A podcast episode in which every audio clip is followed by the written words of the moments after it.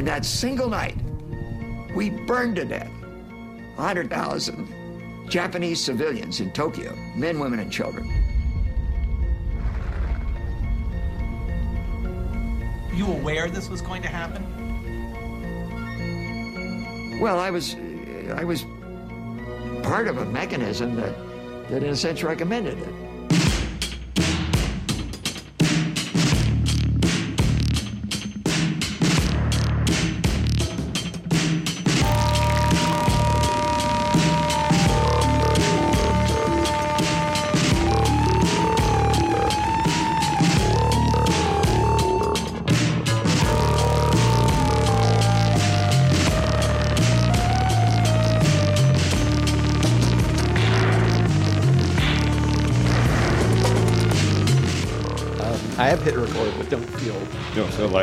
We've actually by all just, because, means. just because we're recording doesn't mean we've actually started. Here's the thing, Dan. Uh, here's the Tell thing me, hit about me with about it. here's the thing about thing. people these days. Um, I don't. I don't really have anything to say. No, it's been a nor do very I, really. depressing week. And Yeah. depressing week in the sense of good. I, I suppose we should bring up the uh, George Floyd uh, cop trial just briefly, just Uh-huh. to say good. One of these cops has been uh, shown some semblance of justice, but I've just found the whole thing very disgusting. All of it. Uh, I mean, obviously, but like media coverage and just like we did it. You know what I mean? Yeah, it Ugh, just God. Mission accomplished. it does seem like everybody feels that they uh, deserve it in um, being part of the victory. Yeah. yeah, I know. And like we solved it. There's just one bad guy, and society has triumphed. Exactly. And of course, as we all know, Dan, the police departments and the justice system did this uh, not to save any kind of institutional racism or any kind of institutional exploitation, but perhaps to move on, correct? to have a new uh-huh, uh-huh, institutions. Uh-huh, yeah. What are institutions but collections of individuals? What? oh my God, you're blowing my mind. We live under communism. Did you get the same? We might have to cut this out. You get the same. you get the same email um, that I got today. Um, my employer was uh, felt the need to make a statement. I did. oh, right. Yeah, sure. I guess we would have gotten it. I was like, why did we get the same email? I never thought about that. No, it just struck me as a bit odd. Why? Did you see that the person that sent it was like, I was like, oh, this must have been from like the big boss. And it was kind of just some person. I was I like, had no idea. Right. Yeah, it's odd. Anyway. I don't know what the purpose of that email was. Yeah, It I was. like, a bit, I was just a bit like. I, I, I, I didn't read very much of it, but I was just a bit taken aback. Like, why do you suddenly feel like? hang on, is your mic on? What? What? What? Is Hey, your mic on? uh, uh, what? Have you turned it on? It's now off. Now it's off. Now it's off. It was doing things. All right, yeah. Now, now turn it back on. It's on. It's on. Is it on? Yeah. Oh, okay. Well, just turn it up then. Just. All right. Forget. For ignore what I just did. Ignore that. What were you saying? we might have to start again. Hey, everybody. How's it going? it's been a great week. We're having a blast. Having a blast over here, Best folks. week of the year so far. You know what? You know what really bothered me about the whole situation and um, the world this past Hmm. week is is Nothing, nothing too big then. nothing too big. Um, just just I think the general like I, I did see a few takes that were like, you know, I I I am above all of this. I would never revel in the uh, in the incarceration of another human being, and it's just like, go fuck yourself. like, oh my god, I would never. God bless those people. Never. Yeah, yeah, yeah. That could be so ideologically pure. pure. Yeah, yeah. Virtue signaling, perhaps. What's going on here? Say something. What? All right. Yeah, you're fine. I don't know. I'm paranoid. But I just keep. Uh, but uh, maybe I'm speaking too quietly. Maybe I need to speak more loudly. Yeah, I suppose know. so. Is that how it works? yeah, yeah. No, that seems fine. I was gonna keep my eye on. That's how it. they work. Interesting. I like that. As you noted, and we'll come back to this in a second. As you noted last week, after we stopped recording because we forgot uh, half a year of the show. We'll get back to that. Still haven't figured out how to record. No, yeah, yeah. I have no idea. Yeah, yeah. Just before we started recording, I was telling Jack how I'd realised I was talking into the into the mic wrong last week. So, Wait, you're supposed to face it? I put mine behind me. uh-huh.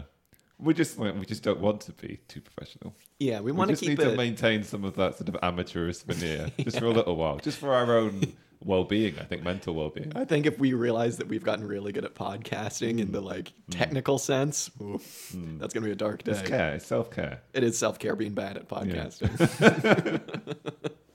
Yeah, the only, the only thing worse than being a podcaster. it's been good. yeah, yeah, exactly. Oh dear. Um, I don't What know. happened? What else has happened? My Uh, cabbage, my cabbage seedlings, as you know, are slowly dying, which isn't Yeah. good. So I think I'm just gonna say fucking just put them outside Yeah, under under some uh, some uh, plastic. We'll see. yeah. We haven't discussed. Hmm. Maybe it's well. Maybe look it up. Lock it up. Look oh, it look up. it. I did look maybe it up. do some research. Did and they were like, maybe else? maybe nematodes are in your soil, and I was like, don't know what to do about that. I have no idea what to do about that. I'm not sure how I feel about there being nematodes in my house, let alone in my soil. exactly. I sleep next to these plants. um, He does. It's very sweet. it is quite sweet. yes. Um, yeah, I don't know. Cabbage leeks are doing really well. Actually, Yeah, I just yeah, sowed some yeah, more yeah. leeks, and they're going nuts. Your leeks are looking very strong. Yes. Yours Um, are well advanced, yeah. considerably more advanced than ours in their growth. But ours are outside for the most part. so- They've been studying. Oh, sure. Yeah, there you go. I've had some tomato seed, uh, well, seeds that I'd sown Mm. weeks and weeks and weeks ago, and they finally made an appearance. Oh, uh, did they? this week, so, Congratulations. I was just thinking about that because I've been thinking I should maybe do the tomato thing, but nice. Well done. Well done. So, yeah. You know what I hate, Dan? Jack. I hate when you, as you do, go onto the YouTube and type in uh, no dig how to grow this, how to grow that, uh, advice on growing like leeks, and then like you click on one of the videos and it's like first step, order some leek plants. it's like okay, it's like wow, okay, I could have told you that. Yeah. How do I grow this? Source some seeds. Yeah, buy the plant and then harvest it. it's like all right. First thing, decide you want to grow. I saw um, how to grow cabbage video by a channel that I really really like, which is kind of like an older. Uh, I'm not going to say evangelist couple in Florida, but they're they're maybe fundamentalists. They they got something going on. But um, the guy was like, "Be sure and put a fish beneath all of your cabbage plants," and I was like, This is a Jesus thing. it, maybe is this a Jesus thing? Maybe I don't know. I've heard of people putting fish under plants, but I thought that was like, like the diggers might have done that. I don't know if we still do that. If we still put fish under plants, I'm not sure. Okay, okay. Anyway, if you have a spare Maybe we'll fish, test it out. yeah, Yeah, we'll let you know. how to make leeks not vegetarian? Kill fish to grow this plant. Uh, Such is life. Such is life. Um, well, all around, great week for humanity. Yeah, um, yeah. The, uh, the the uh, U.S. involvement in the war in Af- Afghanistan is finally ending. We finally did it, Dan. We're finally leaving. No one's ever heard this before, and we're not going to have any military presence there, or any kind of military bases, or any kind of intelligence bases. It's we're just done. I'm stunned. yeah, Wow, and we won too, so that's yeah, pretty good. yeah, yeah, yeah. they didn't declare victory, did they? So that would have been. Why not? Honestly, Yeah, if you're Joe Biden, why not? Just say we won and leave. God, jeez, that's what I would do. I'd be like, oh my God, we did it. We've sold all of the heroin we need to sell in Afghanistan, and now we uh, have won. So go America. Um, well, the world crawls on. Um, enough about the present, Dan. My God, um, I, I don't I don't know how this one's gonna go. Yeah, we did something a little different this week. Um, I'm a little hot coming into this one. I'll be honest. why don't you tell us what's different about this episode? Well, Dan, what's different about this episode is that we did not read anything, um, which was uh, A relief, a blessing. a blessing, and instead we watched something. Now, what that means is that we watched a moving picture, TikTok. a TikTok. yeah, we were watching a QAnon conspiracy theorist TikToks. um, no, we decided to watch uh, because we're planning something huge next week. Don't tell anybody we're not. Um, we decided to watch Errol Morris's Fog of War. Um, because every left podcast is talking about uh, what's his name, Adam Curtis's new movie, we figured we wouldn't. so just watch something else. Not his new one, nor any of his Nor other ones. his other ones. I don't think I've ever watched an entire episode of an Adam Curtis documentary. So I like him honestly. I think a lot of a lot of lefties are like, "Oh, he's uh, you know not uh, uh, out here calling for out and out communism, and it's like, do you know anybody who's doing Hmm. Yeah. that? like, I don't know. I think they're pretty disturbing, but they're pretty good. do you want to tell us anything about Errol Morris, or do you want to? Uh, I mean, Errol Morris, he's a, he's an interesting guy. He really makes pretty kooky movies. Um, this one is, I would say, one of his not kooky movies. Is pretty kind of. It's funny, right? Because this movie kind of presents itself as like a normal documentary that you might even see on like the History Channel about. So we should tell everybody it's about Robert McNamara and it's about his involvement with war, basically. Um, a very kind of specific couple decades of his life from World War II, basically, until the end of Vietnam. yeah, you almost get the impression uh, Morris may have wanted him to wanted to interview him about Vietnam, and Yeah. then he couldn't help but just bring up all of any aspect of his life that preceded that. Yeah. yeah. Like at at one point, he was like, um, "So we're gonna need to talk about Vietnam," and he's like, "Well, let me tell you about the end of the war." And it's like, "Wait, which war?" And he's like, "World War One." it's like, okay, It was 1918. yeah. Which okay, let's call him on the first bit of bullshit. in Given that he was born in 1960, yeah, he was like, "My first memory is Armistice people Day." celebrating on the top of uh, trolley cars, and He's like, "You might think that was a joke." It's like, I don't believe you for a second that you remember that thing when you were two years old. yeah, I think he said, "You might not believe me," and we were like, "Yes, we do not believe you, Robert McNamara." exactly. Um, but yeah, so I mean, this movie, yeah, it does present itself as a very normal documentary, but it's funny because it does something that's a little weird, I guess, which is that it just kind of lets McNamara talk.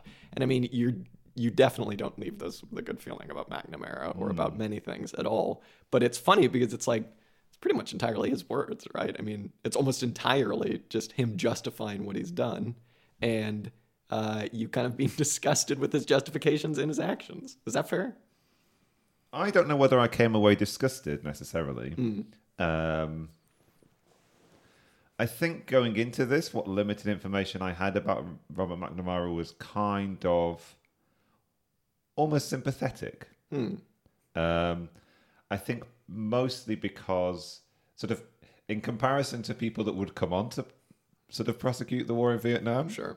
like at least he seemed to be somebody in, in my limited understanding that I sort of come across. At least he seemed to be somebody who um, wasn't approaching it pure in a in a purely ideologically driven way. Now it was an it was an operative of ideology for sure. Yeah, yeah, Um, yeah. Not that he would necessarily think of himself as that.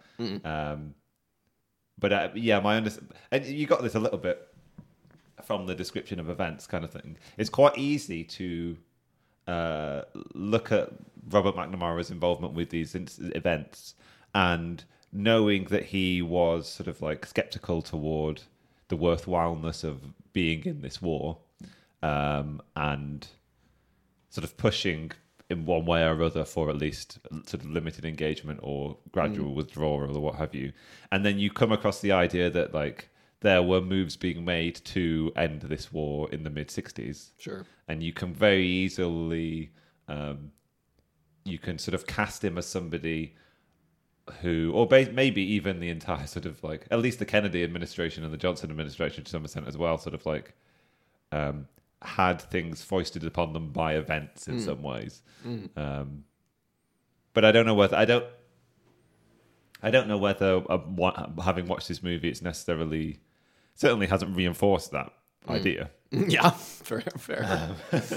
well, he's just a sympathetic little guy. yeah but it has like he um is clearly still trying to cast him he was trying to cast himself as something of a public servant i think um and he really wants to divest himself of i suppose blame um and yeah as you're saying like what's interesting about it is he kind of digs his own holes for himself um and but also it feels very much like what he's doing is rattling off very well practiced lines Sure. um he could almost be reading from an autobiography that he either hasn't written or has written, Yeah. but like Yeah. i don't know um it's all very well um rehearsed i suppose or practiced Was Well, I wonder, rehearsed in his own mind over the last five I, decades. yeah, yeah, yeah, yeah, yeah. Yes, yeah, yeah, yeah. Particularly as it ends with this sense that um, maybe we should just jump straight to the ending. Uh, but it it does give you the sense of him being, um, if not like racked with or feeling guilt, like knowing that he has to not ask himself certain questions Sure. or, to sort of like stave that off, or at least he has to continue to perpetuate certain rationalizations um, to sort of save himself to some extent or protect his sense of himself. Yeah. yeah. Um, let me make a counterpoint, which is that I, I came away with this thinking, wow, this is maybe one of the stupidest, the ratio of stupidest person to like, um, like, le- s- social level on the like social ladder that they've climbed is like way out of proportion. And I don't mean this as stupid. Obviously, he's a very he's a numbers guy, right? And that's his whole thing. And Errol Stats- Morris, he's a stats guy. exactly. The Errol Morris definitely makes like he hits you over the head with that, with like the like intercut. You know, I mean, like, I always think like, from what I know about the, the war in Vietnam and his attempts to sort of like um, transpose events into statistics, like Yeah. a lot of that was missed out of this documentary. Like, Yeah.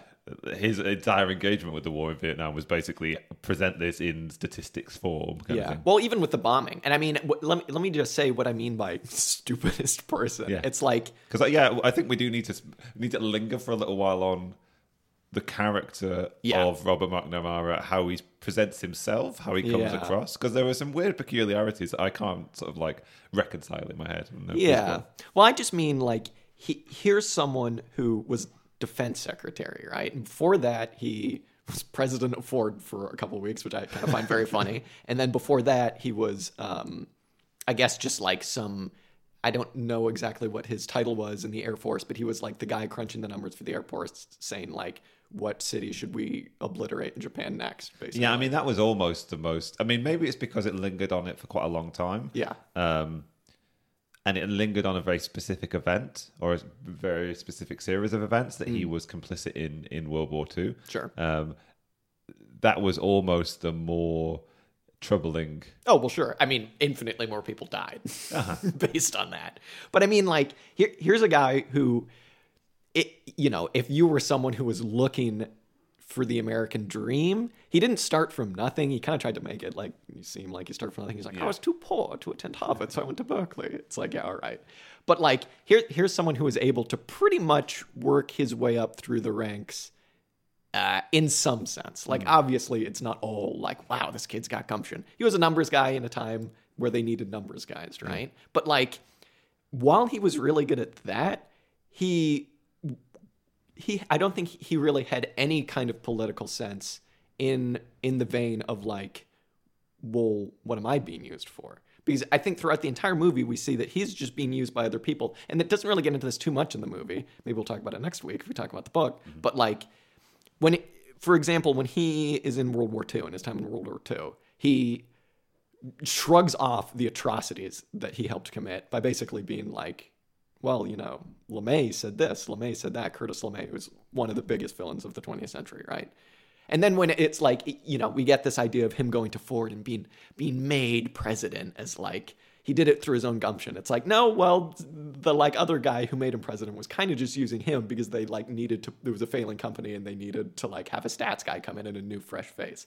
And then obviously in Vietnam, it's like he thinks that he's saving American lives and like promoting freedom and justice around the world by like crunching these numbers and using statistics and the mind. And it's like he still thinks the Gulf of Tonkin was like t- like when this movie was made when he was an old man. He still thinks that the Gulf of Tonkin was like ah this damn North Vietnamese blowing up one of our ships. He he like still totally believed in so much of this crap about like Americans spreading freedom. And it was like it was very clear even from like a cursory understanding of the history surrounding that time period that like here was someone who we might like to think was like in control of all of their facilities, but was like kind of just being used completely by like other people for various means.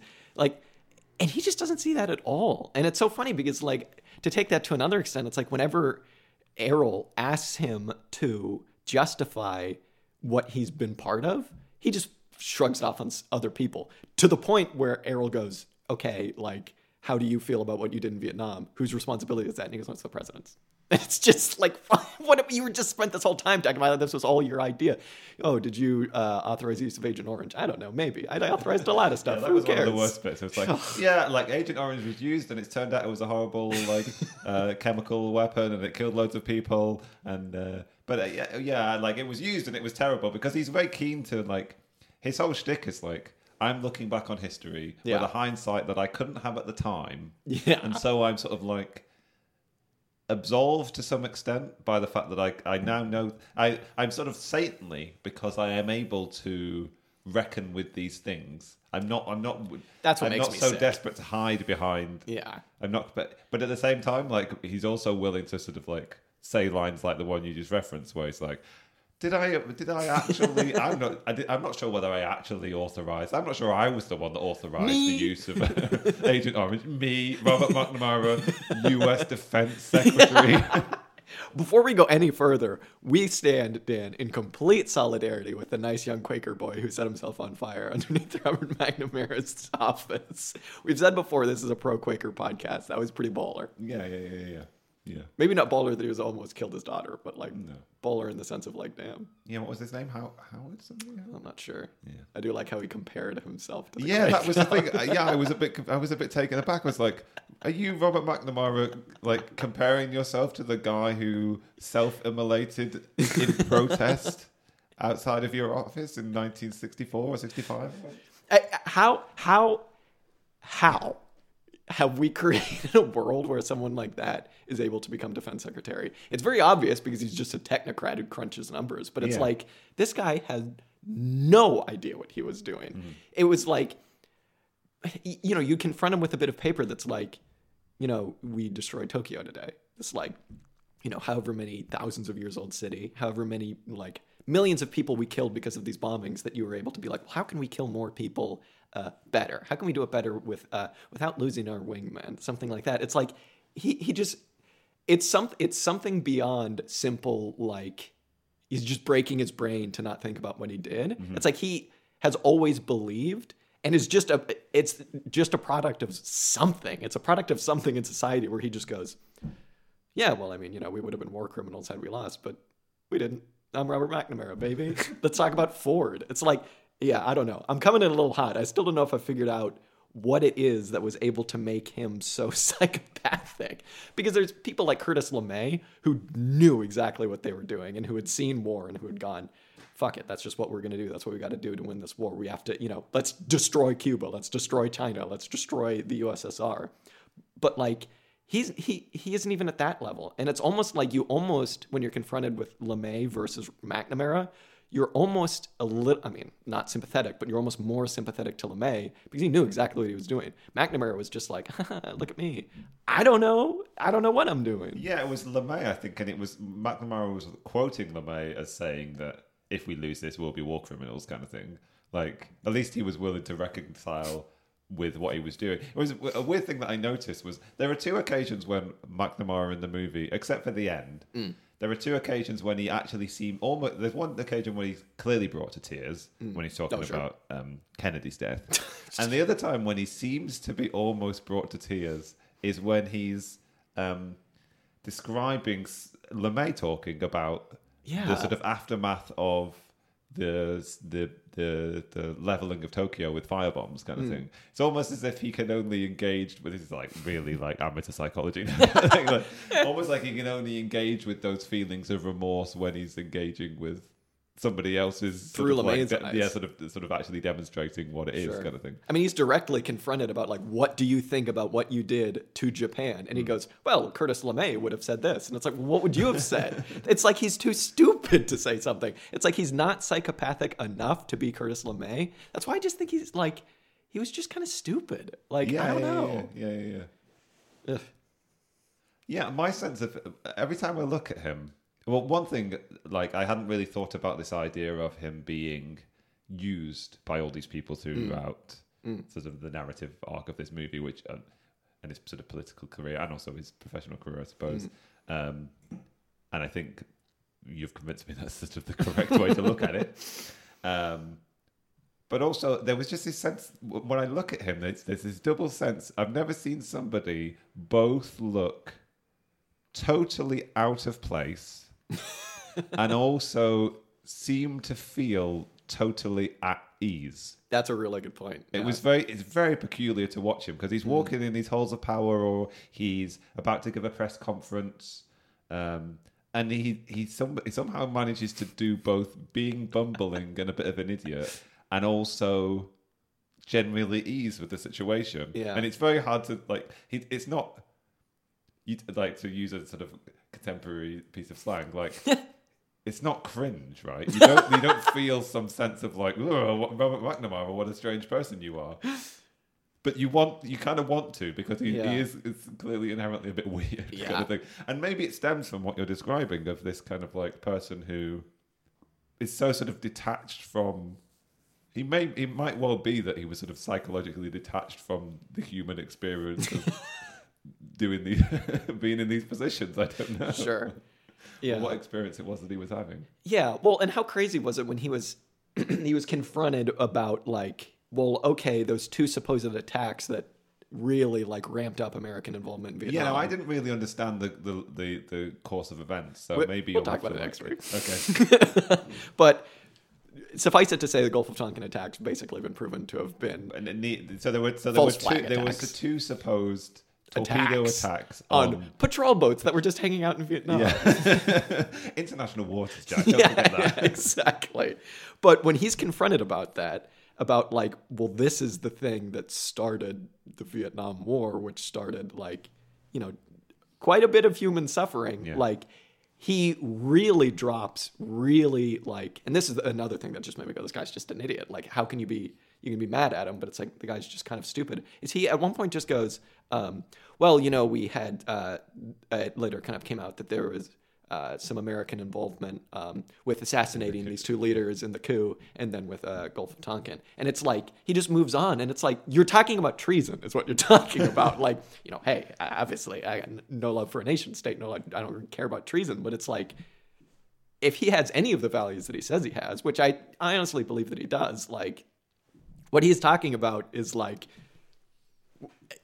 you you must have known who these people were because of the like uh, turmoil going on in Kennedy's uh, inner circles. It's like you knew who these people were who set this up, and he just goes, "Yeah, whatever," but I was just the numbers guy. It's like, Yeah, what? I, I probably ought to make a correction of what I said earlier in preparation for next week's episode. Uh, earlier, I suggested that the Kennedy administration and McNamara were um, fortune to events kind of thing. They kind of wanted to get out of Vietnam, but just things kept happening that kept drawing back in. Um, there is more of a story behind these things. very intentional. very intentional. How that just happens in these countries that almost go communist. Um, yeah, yeah. I don't. I don't know. It's absolutely baffling. The guy is like, he's r- bought the American dream to the extent that he just believes that he just has to do his job, with, kind of without questioning it. And it's weird because it's almost not even a question of him questioning the evil things that he's done. It's just him going, you know, like, well, that's just the way things work. You know, there there are going to be conservative elements that uh, you know assassinate a couple people to continue an American war of imperialism, and it's just I'm just the numbers guy. And it's like, you know, what's crazy is um, McNamara was considered like one of the more liberal progressive. He was he was considered like progressive in Kennedy's administration because he was the like not LeMay, let's just bomb everything. He's like, well, if we bombed everything, what would that accomplish? How many dead people versus how many dead people on our side? And like that was people. Yeah, like, his wow. great virtue seems to be that he was willing to weigh the pros and cons of killing like vast hundreds of thousands of people.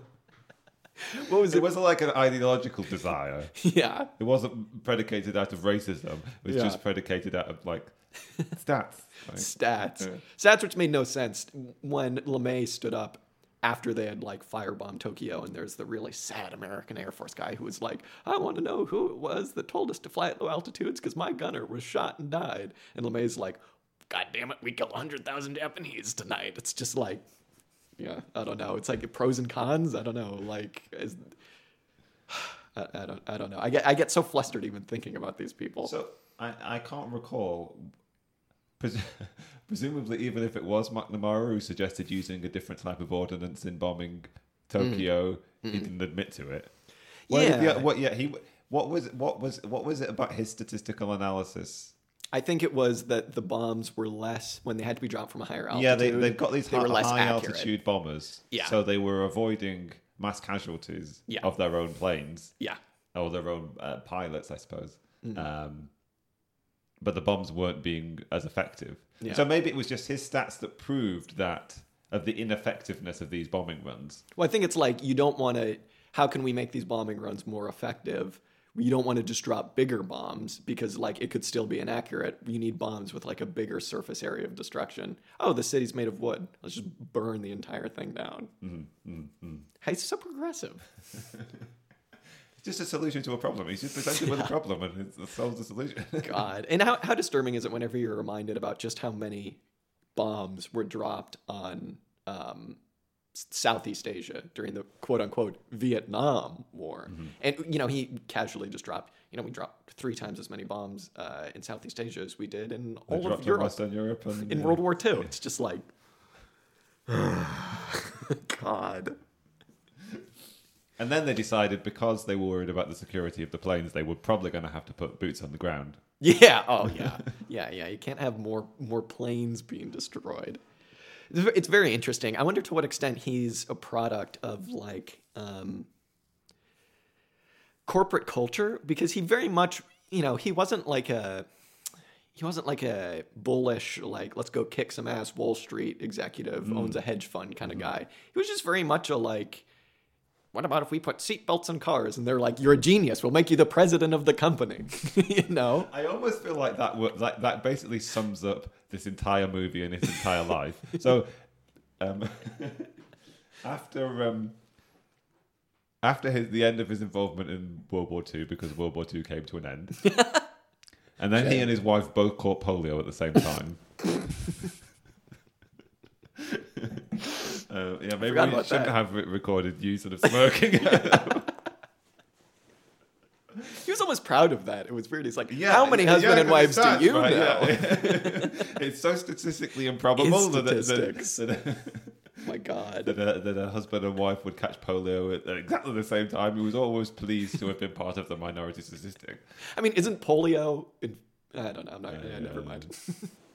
Um, and then it, it- he's like, he really he, his his line on it is like, all I wanted to do was go back to teaching at Harvard, and I was going to spend my life. I, I I just wanted to go and be a nobody professor at Harvard, and then events just pulled me back into the fray, kind of thing.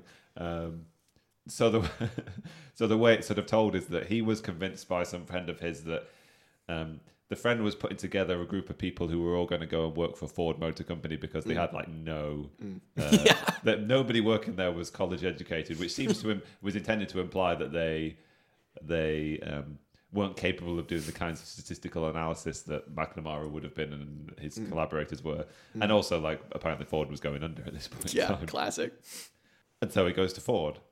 And the the main so he's doing sort of statistical analysis, like get me some stats. Why why is everybody buying these other? Why are people buying Volkswagens and not Fords, kind of thing? Or why? Volkswagens. World War II had just ended. Presumably, those cars were still being made by Nazis. That's insane. and uh, yeah, yeah, and then sort of all this. Like, get me some get me some information on all these accidents. Why are all these accidents? And um, and he was like. So well, it's either user error or it's uh, it's it's technical fault kind of thing. And it was at this point he, he he had the saintly idea that maybe they ought to do what they ought to do is make driving a car safer, make the car more protective of the people who are driving it. Um, and, then so they go paid- to all these lengths, this sort of like peculiar idea that what they were doing to gather get more data gathering. What he was doing was dropping human skulls off of down a banister, no, off, off a, a large stairwell, like wrapped in different types of protective material to sort of like to work out what the best way is to package a human being. To package the way a human being. about. And he got paid $800,000 for that. But the point, the point that I wanted to get to was like he was basically like so basically.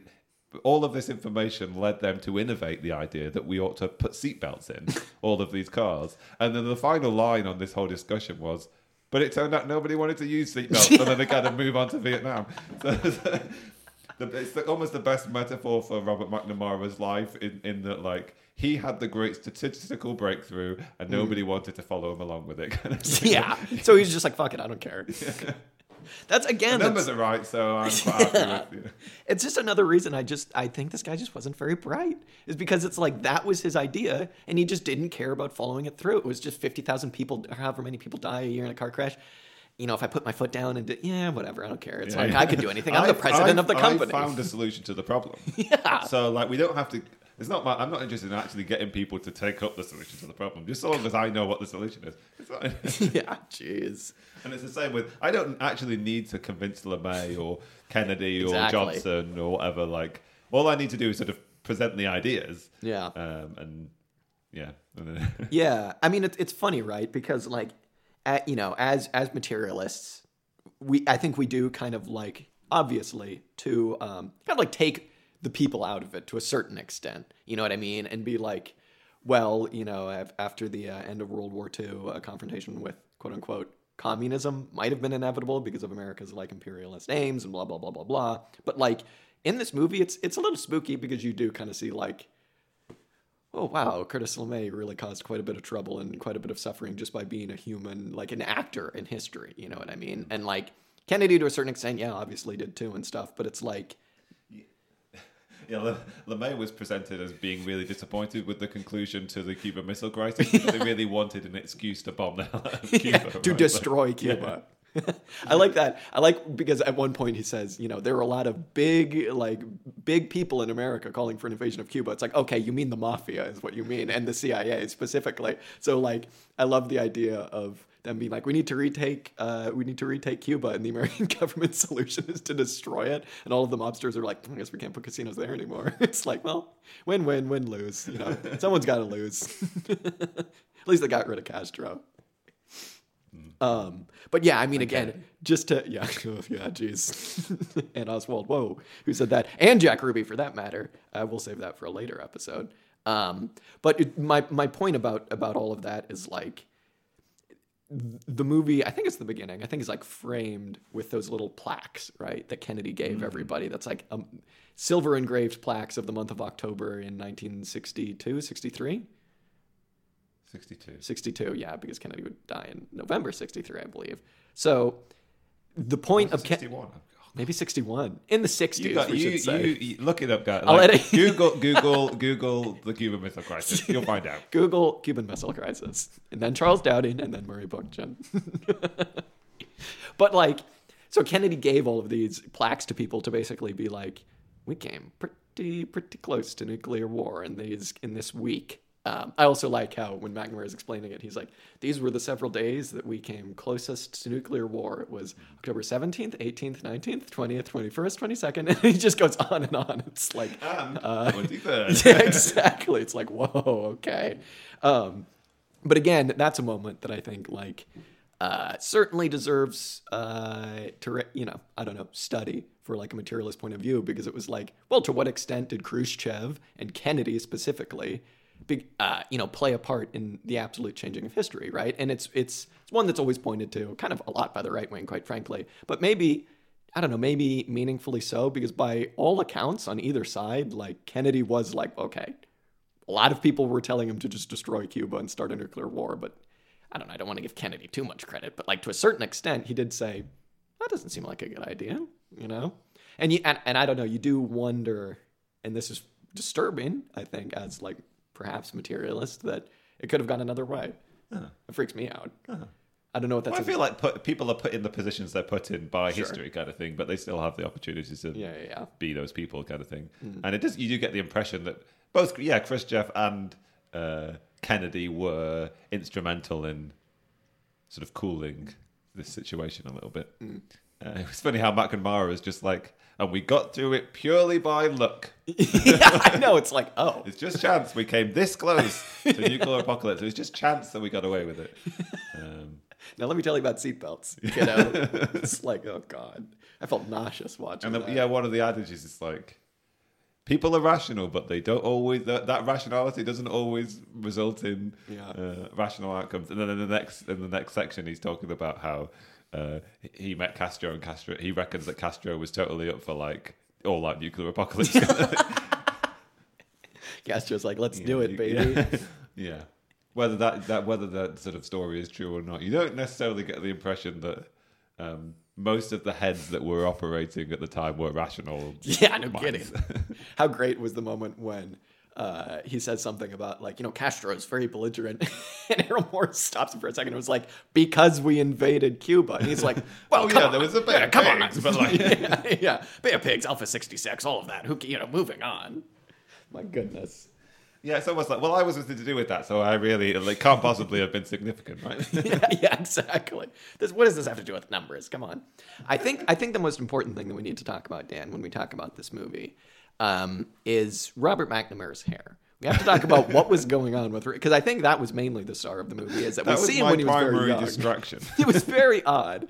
And then when you brought up his very strange hair part, and then as we get into Vietnam, It's and then cat. we black cat Crosses Is path. that good luck? Oh god. And then we get into Vietnam and his hair's looking a little bit worse. Then we get to after Vietnam and it's looking bad. And then you like realize he's never changed his hairstyle to the point of when he's every, every like schoolbook photo that he's got from like the 30s or whatever. But then in like 2003, he's tried to keep his hair, and he just has these just can't manage it. disgusting little patches of like, dude, just come on, you gotta shave at least the top of your head. So what, what this tells us is the most important thing we've learned about Robert McNamara from watching this movie is he had the most amazing comb over you have ever seen. Yeah, I Like, he- guess. Is that, I He was making know. the smallest amount of hair really work very, very well. Yeah. Or, or like it, the, the the sort of hair follicles that he had along his fringe and sort of um, yeah, sort of I don't know what that part of the, the sideburns, I suppose, whatever. Uh, were really working, do, carrying the lion's share of the work in covering the rest of his very bald um, Very scalp. true. Poor guy. Um, yeah. Uh, No, very- good on it. Well done. Oh, Well, sure. well done, Robert McNamara. Making great use of a comb and Brylcreem. a lot of cream. A lot of cream. One thing that also um, I found disturbing about this movie, I would say, was the language that, first of all, LBJ does not come across very well in this movie at all. He just comes across as just a cretin, just an absolute cretin. But the language specifically that he was using when he was presumably just drunk at a press conference was obviously, this isn't a hot take, but very similar to the language used in the War on Terror. But to the point where it was like, obviously Texan sounded so much like Bush's accent. It was just it was very like oh, hit times a flat circle, isn't it? it's just like oh god, Yeah, and America never loses wars. exactly. God. Did McNamara have any comment on that on whether or not we lost or not? I forget. I don't think it was asked of him. Yeah, yeah. I'd like to know what he thought. I, I don't think it would even be a question. What, what, he, what he was proud of was by the time he left office, less than 50% of the overall casualties that happened in the Vietnam War had happened by the time he left, meaning more that were responsible for. Yeah, he was. Yeah, his predecessors were responsible for more than he was. he was happy that he did not get charged as a war criminal. I would assume so. yeah. yeah. I like how at the end too, it was just like a footnote. This is the time in his life I'd really like to know about when it was like. And anyway, after this, he served as the president of the World Bank for like Yeah, several decades. It was like, what was he up to there? I would like to know all about that. I don't know whether he was up to anything. He was probably enabling a whole lot of nefarious stuff just by mm. ignorance. Just. Hanging out with Milton Friedman, just vibing. Yes. There was a line right at the end, right after that, where it was like he served as president of the World Bank, and then it was like, um, and he's been fighting for the cause of poverty and injustice around the world. It's like, was that sarcasm? It's like it definitely came across as sarcasm. It was very, or if like McNamara like saw the first cut and was like, God damn it, put something in here about me fighting injustice. Mm-hmm, mm-hmm, Found it mm-hmm, very odd. Hmm. Yeah. Should we talk about the ending a little bit? Just because, like, there's a sort of epilogue period at the at the end mm. where um, I suppose Morris is trying to press him on certain things to get him to actually reflect. It's peculiar because, like, throughout the interview, he's ostensibly reflecting on on his history, but there are certain vantage points or ways of looking at it. He's just unwilling to go down. Kind Yeah, of thing. yeah. He just knows he's going to get into so much trouble. Um, he knows there's no way to spin it, um, and the whole sort of sort of facade of Robert McNamara seems to sort of spin apart at the Yeah. end, kind of thing. I mean, Yeah. it's it's clever construction of a documentary more than it is like.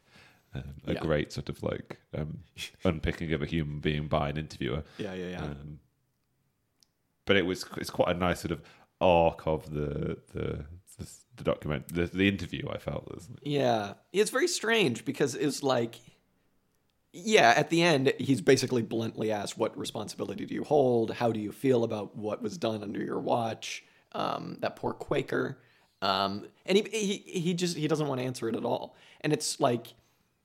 I was like bummed that that's how the movie ended because I was like, oh, I would have liked him to say a little bit more, and it just ends on this kind of flat note. But then you just kind of go, oh, well, what else would you expect him to say? There's no way he was going to take any kind of responsibility. That just isn't who he is. And so for him to basically just be like, yeah, I don't know, whatever, don't, I don't want to talk about Yeah, that. I'm not No. going to. I'm not going to answer these questions. Yeah, I'm not and he's like-. I'm not going to come at it from this angle, kind of thing. Well, I Just mean- going to get me more into more trouble than it's worth. I mean, he gets it exactly because it's like anything he said, because he's a war criminal, would be like either justifying or being like, "Oh, poor me," and it's mm-hmm. like he's smart enough at least to realize that anything he says, including not saying anything, comes across very poorly. Yeah. What's what's our what's our take on McNamara uh, in terms of uh, obviously not good guy, but like um, responsibilities. Where do we weigh him up in terms of the atrocities that have been committed in the name of the United States under his I don't want to say reign, but like tenure as technocrat? Where where do you kind of fall? I mean, I suppose um, my I suppose my initial sympathies after having had this discussion and sort of having reconsidered him to have been somebody who was largely manipulated by all people that he came across. um, he just seems like the ultimate cover for duplicity in others. a great and I point. suppose that's why he he wants to blame everybody else at the end. I mean, maybe Yeah. he's fully aware that that's the relationship he has with LBJ or whoever. Like, uh, like it's all somebody else's fault. Mm. But I wonder at the time, like the the, the job of sort of like um, turning what was, I mean, all, all wars are brutal, but was an incredibly brutal war Mm. into breaking it down into a sort of stats game, such that you can divest it of some of that kind of like uh, visceral feeling. I Yeah, suppose. yeah, yeah. Um, it'd be interesting. To, it will be interesting to get some sense of um, what role it fit. His, his sort of like removed bureaucratic style actually in what way that facilitated actually sell continuing to sell this war to an American populace that Yeah. might have otherwise been opposed to it kind of thing in what in what way what did he function as a cover for like other people's That's a great evil point. I suppose Yeah. um so that might be his like pri- primary role in history I think because this kind of like Yeah, I hadn't thought of uh, that. as the kind of like friendly face cover I suppose Yeah. for Yeah, I mean, it's almost not even friendly though. He is the perfect cover for American just shittiness. Hmm. It's like, oh, well, we couldn't have gone to Vietnam because a couple of Wall Street lawyers staged this clearly fake incident in the Gulf of Tonkin. yeah. It couldn't Yeah, I have mean, been the- for private gains. It couldn't have been for it was greed. it was the the, the, the, the North Vietnamese just mistook us for another imperial power like the French, which was definitely not our intention and our Yeah. and it's funny because at the end he talks about meeting, I forget exactly who it was, but he talks about meeting like a leader of the North Vietnamese Yeah. and having like dinner with them, right? And the guy was basically like, fuck you, McNamara. And you can tell McNamara is completely sincere when he's like, we were trying to help you. Yeah, like he yeah, yeah. really thinks Yeah. that they were trying to help him. But not only that, like he wanted to go into this interview, uh, not this interview. He wanted to meet this representative of the North Vietnamese um, in an effort to ascertain whether there was an alternate course of events where fewer people could have been killed and we could have resulted in a different situation, kind of thing.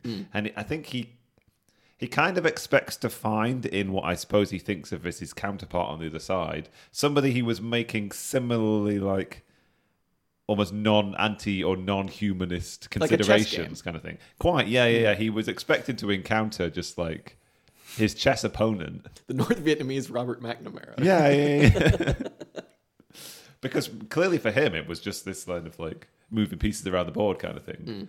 Whereas um I mean I would imagine there were many on the North Vietnamese side who had a similar mentality, but like so many vast, vast numbers of sort of people died.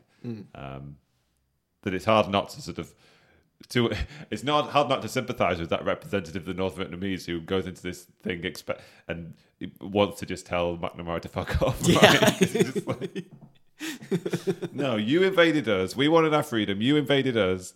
Um, like we, it was so clear that we weren't stooges for stooges for the Chinese because we're always fighting. We're always, we've always been at war with the Chinese. It's so clear that we're not stooges of the Soviet Union. But you had to bring us into this sort of like imagined global chessboard of um, anti-communist actions that you were taking all over the world. Um, because that's clearly McNamara's l- view on it, right? He one of one of the sort of like conceptual uh, framings that he puts over the whole his whole sort of description of events is that it was the Cold War, and this is what was happening. We were just sort of playing out Yeah. the sort of like the inevitable toing and froing of the Cold War. Yeah. Um, and uh, the North Vietnamese and uh, sort of personified in this one person whose name we can't recall. Um, the North Vietnamese clearly represented, were unfo- unfortunately found themselves as uh, an, a, a- a vital tile on that chessboard. It's so sad. yeah, yeah, yeah, yeah. Yeah, I mean, I think I think you hit the nail on the head completely. I think he's an excellent face for America to just to blame all of its disasters on on the technocrat. It can't be anybody else. It can't be imperialism. It can't be greed. It can't be capitalism. Of course, it's not capitalism. It's the technocrats and maybe it's not even the technocrat. Maybe it's just the numbers. yeah, Like- yeah, exactly. Really good point. And to a certain extent, it's it's frustrating because it's like, well, this isn't who that movie sh- should have been made about. This movie about these eras should have been made about the Dulleses. Should have been made about all of these other people who were like really controlling American foreign policy for long. But it's like, wow, what an in- I mean, first of all, all these people were dead by then. McNamara was like one of the only ones still alive. But it's like, what an interesting take on this whole era to interview him. Someone who like we really want to think of as like this arch villain, but it's just like kind of like an idiot, but a very smart, like numbers guy. It's just the numbers, and that's what he thinks, which is mind-boggling. It's like he, it's the numbers. Damn it, it's the goddamn numbers, and it's like, yeah, it's crazy. Doesn't leave you with a good taste about the United States. I'll say that right now. No, no, Hmm. no, no. um, and uh, yeah, imagine more unpalatable, uh, in, uh, immensely more unpalatable morsels are to come. yeah, yeah, absolutely. Um, Secretary of Defense, um, not Robert S. McNamara. Robert S. McNamara, Strange McNamara. That was very odd. His name is His Strange. middle name is strange. There is a baseball player who's changed his name to honor his mother who recently passed away. One of the coolest baseball players of recent time. His name was Dee Gordon. He changed his name to Dee Strange because his mother's maiden name was Strange, I believe. So it is a name. It is a name. It is a Yeah, name. yeah, Yeah, yeah. Very odd. I, yeah, I don't know what else there is to say about McNamara other than kind of what we said. He's he is an he's very interesting to study. A, a person. He's a very interesting person to study to understand 1939 America, th- like maybe like New Deal America through like the unraveling of the New Deal, because he's very much like someone that we'd like to blame, someone we would like to light ourselves on fire underneath his office. But it's like, yeah, man, stooge, idiot. I don't know what else to say.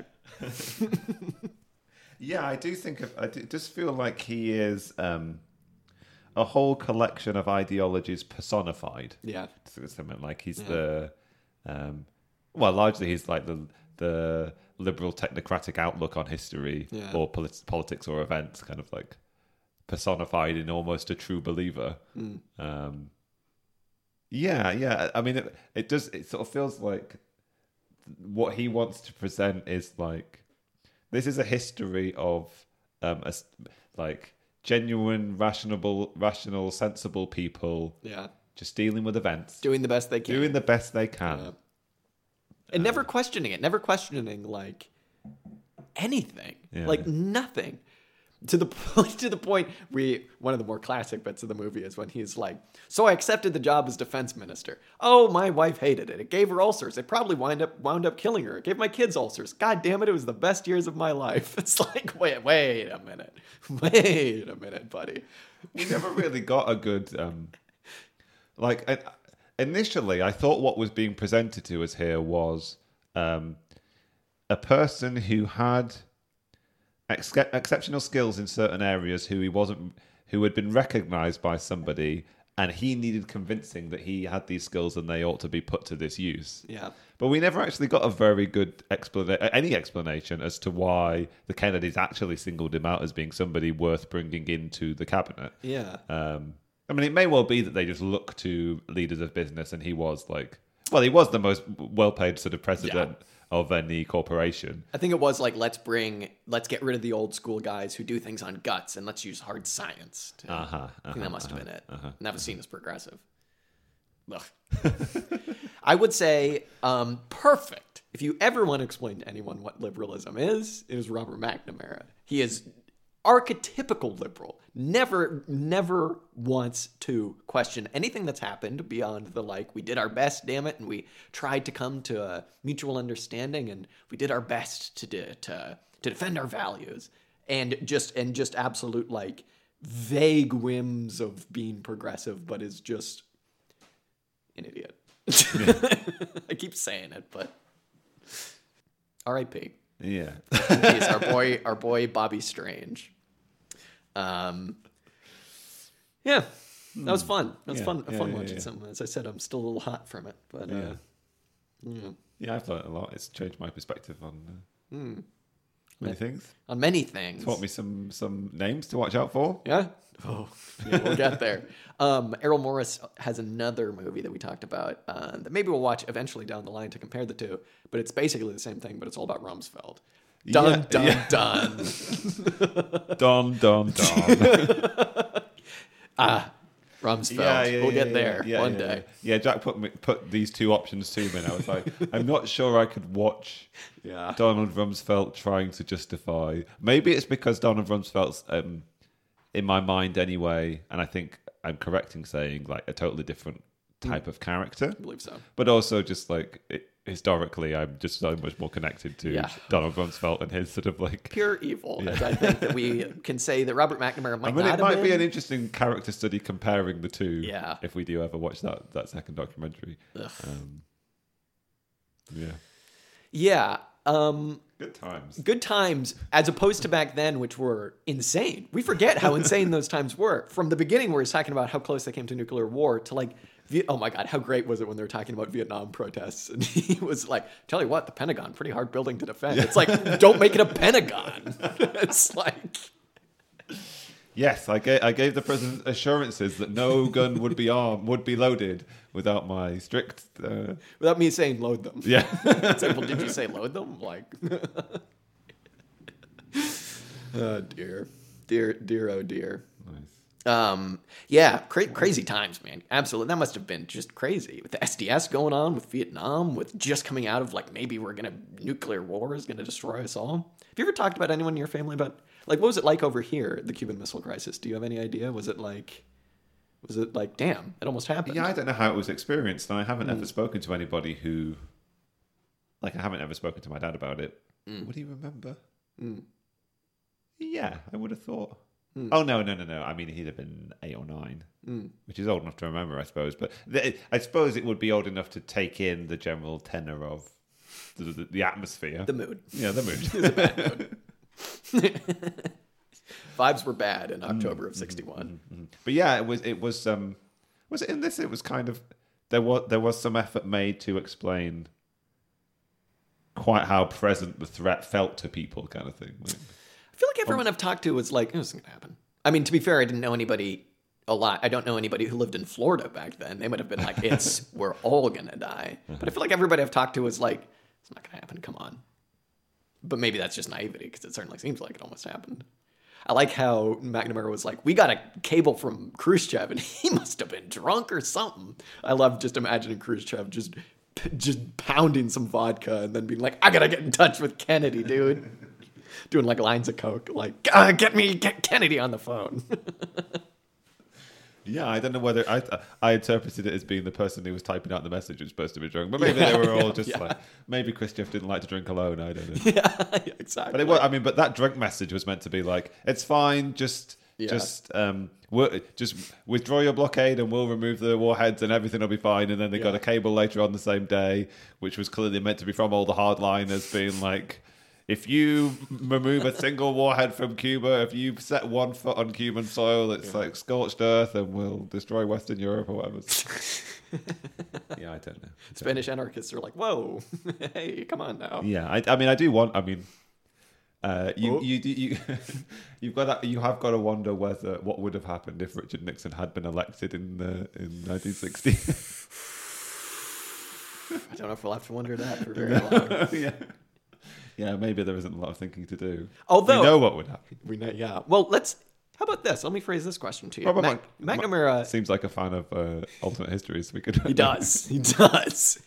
McNamara posited that all of he the typical liberal like should we have these weapons of mass destruction that can be launched by a single person? Typical bullshit. That's like no why even ask never, that question? Never, never before has, has somebody who has been um, so fundamental in the deaths of so many human beings said on so many occasions in an interview that human beings need to learn to stop killing one another. I know. Uh, maybe that's what made me nauseous. Yeah. That is just like you idiot. Come yeah, I mean, on. it seems like it's this kind of like a sort of human nature argument, you know, like human beings have got to evolve beyond the stage they're at at the moment. Until we successfully do that, somebody's just going to have to crunch the stats on how many people are dying. But it's also like he he posits basically that like he implies that it's like all it's going to take is one crazy person to get behind the wheel and it's all going to go to hell. It's like well we already had an insane at least one insane person behind the wheel and it was Trump and it was like I don't know what that says necessarily.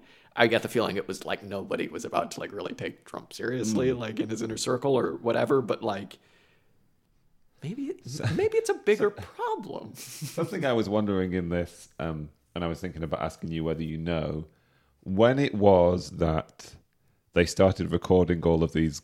Because a lot of the, a, a lot of the, like lots of documentaries about this period of time and about these political figures, quite a lot of the material comes from these recorded phone calls that were done or recordings that were taken in meetings or in the Oval Office or what have you. Do you know when they? St- obviously, these recordings were the undoing of Richard Nixon, right? yeah.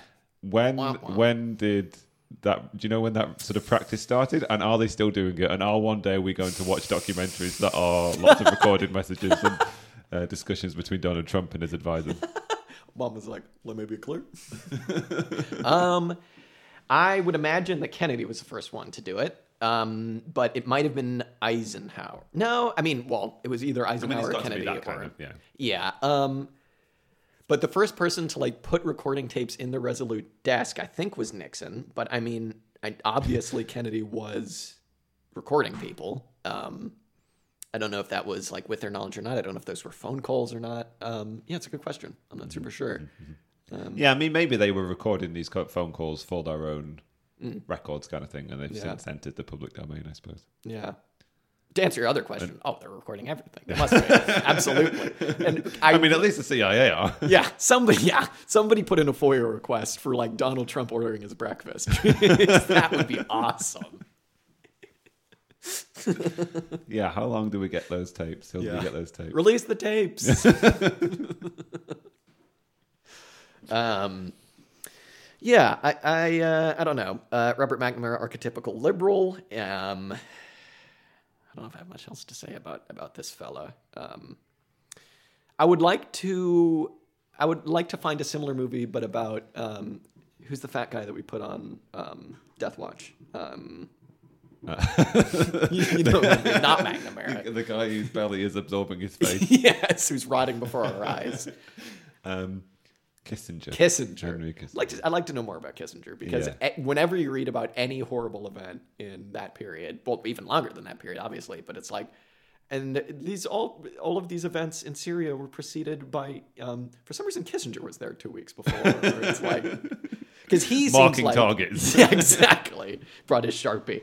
I mean, he seems like someone who's the opposite, from my limited knowledge of McNamara, um, of Well, someone who's like evil. Ultimately evil and just like let's do this it's evil who cares i want to make money like or expand my influence Yeah. um be interesting to compare him Yeah. i mean At a certain point in history, American governments decided that they didn't need to keep around a Robert McNamara. Yeah. They could just nobody yeah, cared. yeah exactly yeah Ugh, Yeah, okay. Here starts our series in uh, biographies of some of the most evil people Yeah. of the 20th century. Jeez. Which we might be talking about next week. Mm. Let's tease it. We might be talking about the book finally next week. We might be talking about the book. I don't know if any of you uh, know what we're talking about, but we've been teasing this book for quite some time. It's Mm-hmm. very different to anything we've ever talked about before. It's one that I read maybe about a year ago now um, when I went back home, and it blew my mind. I'll just say that. but it'll tie in with all this all this junk. Yeah, yeah, yeah, yeah. Yeah, it's it's since been in my possession for basically since we started recording this podcast, um, and I've made very limited progress with it. And Jack finally twisted my arm and been like, it. not that not that I not that I was reluctant necessarily. Um, I'm quite excited to get into it. In fact, so yeah. it's going to be good. It's Wait going to till you good. get to the third part. Third part. Yeah. d- let's not talk about the third No, part no, for no, now. no, That'll be. We're gonna need to Oh, grow I- a couple extra I, I eyes. wonder. I wonder whether. Um, I wonder whether we should bring up who was it? Was it? Um. Uh-oh. um, one portion of this documentary that we've yet to mention, and I can't really recall now what the circumstances of its coming up were, were discussions about the possibility of the Soviets testing nuclear bombs on the far side of the moon. Oh my god. Yeah. Whoa. That was awesome. They were like, well, we know they're not testing nuclear bombs, so it's okay. They're like, Uh, Yeah, God damn it, they could do it on the far was- side of the it moon. was- It was. I mean, I, I don't. I this doesn't really slot into our our our uh, indictment of Robert McNamara necessarily. Um, but the the story was that McNamara, the, the the the US was so well ahead of the Soviet Union and its de- development of its nuclear capacities that. Um, Robert McNamara was willing to suggest that they could probably stop testing nuclear weapons. They had a pretty good grasp on how nuclear weapons worked. Listen, we've killed enough Americans to know you guys. We've irradiated enough, enough of Nevada. that- um, to which the uh, some hawks replied, "I'd really like it to be this this Air Force general whose name I forgot. LeMay. I'd really let's just pretend it was LeMay who suggested that." Um, we, we we couldn't possibly trust the Soviets to also hold to a sort of like nuclear test ban treaty because they they they could he suggests perfectly plausibly um, test their nuclear bombs on the far side of the moon. to to to which Robert McNamara says that's absurd. yeah. So I think there's the there's the one overlap between our our opinion on events and Robert McNamara's. The possibility that the Soviets might have tested nuclear bombs on the far side of the moon was absurd in 1964. to what to what to what purpose would they have done that? To what end? yeah. They're like, what to do you kill, know? To kill off the Nazis that are hiding there. oh my god. They left Argentina. I've never seen that. What's it called? Iron Sky? I should watch that movie. Iron, Iron Sky? Oh, that's, the, that's the sort of like B movie where the Nazis are living on the other side of the moon. oh, but I don't know. I've that never sounds seen it, so good. Maybe we'll watch it. Speaking of um, pop culture and uh, stuff like that, one thing that really disturbed me throughout all of this is early on, there's a lot of footage of like people loading bombs into planes and of tanks as far as the eye can see for World War One and then eventually for Vietnam. And I'd been all day at work listening to um, Warhammer 40k audiobooks on YouTube. It's been a productive day. it's been a productive day. I'm tapping away. I'm listening to audiobooks. Let me just say, uh, very the manufactorums of the Imperium yes, uh, yeah, would exactly. be proud of the. Yeah, Pra- praise be to the Omnissiah. yeah, no kidding. It, it just it just made me feel like this World War II specifically was like. I mean, obviously that's where they got a lot of the like Kriegsmarine stuff like that. But like, oh man, it made me feel sick to be like, oh, this actually happened. Millions of people did die. Because I've been listening to like Exterminatus. Like, whoa, Sure, imagine yeah, if yeah, this yeah, happened on. Earth. It's like, oh, it kind of did. And the billion strong legions of the Imperium uh, march to their death on a daily basis in the sort of like unending, grinding, uh, you know, bitter war the in in the 41st millennium where, where there is nothing but war. where there is nothing, there is only war. Imagine that world. Wow, that would be crazy if there was Yeah. only war. That would Yeah, be brutal. we've never lived through that, have we? Yeah, jeez. Um, And that's somber note. That's note. Jeez. Um, We were trying to like get all out of our kind of like uh, malaise. malaise. Yeah, With Soviets testing missiles on the far side of the moon. yeah. There is no escape. Um, That would be baller if they did do that. I would say I'd be like, all right, we should have nuclear weapons if that's what they're going to do with them. That's pretty cool. Yeah. Um, We'd never even seen the far side of the moon when this proposition was made. Exactly. point that out. exactly, Dan. they could be up to anything. Yeah, who knows what they're up to? Those goddamn communists. Um, I I forget what it's called, so there's going to be no point in me bringing this up, but I'm going to bring it up anyways. Is that I found a, a more simplified, free version of Warhammer 40k tabletop. Um, just the rules. It's like a, basically like a one-page version of all of the rules. Looks Uh-huh. pretty good. Looks pretty good. I'm gonna say. Um, all right. Uh, anything else on McNamara? Nah. Yeah, exactly. Exactly. That's pretty much the feeling. McNamara. eh, eh, poor guy. Um, well, we will be back next week. We will hopefully be talking about the book, and we will be, let's just say, opening our third eye. Perhaps our third eye will be open, um, and we'll learn about And yours too, perhaps. and yours too, dear listener. And we'll perhaps be learning about the real villains of the uh, post-war uh, era and who those people might have been, and um, why we should dismantle on the first day of the revolution Yale brick by brick.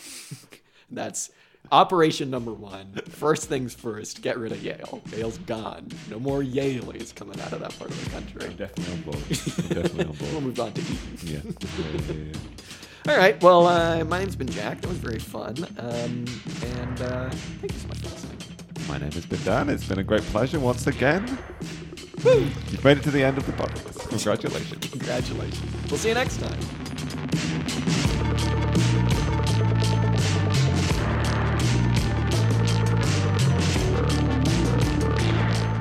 Music you heard this episode was Music to Kill Bad People To by King Gizzard and the Lizard Wizard. If you like this song, you can check it out and much, much more on their Bandcamp at kinggizzard.bandcamp.com. Be sure and follow us up on Instagram, Twitter, and Facebook. And if you like what you heard, be sure and tune in next week for some more commie discussion. Till next time.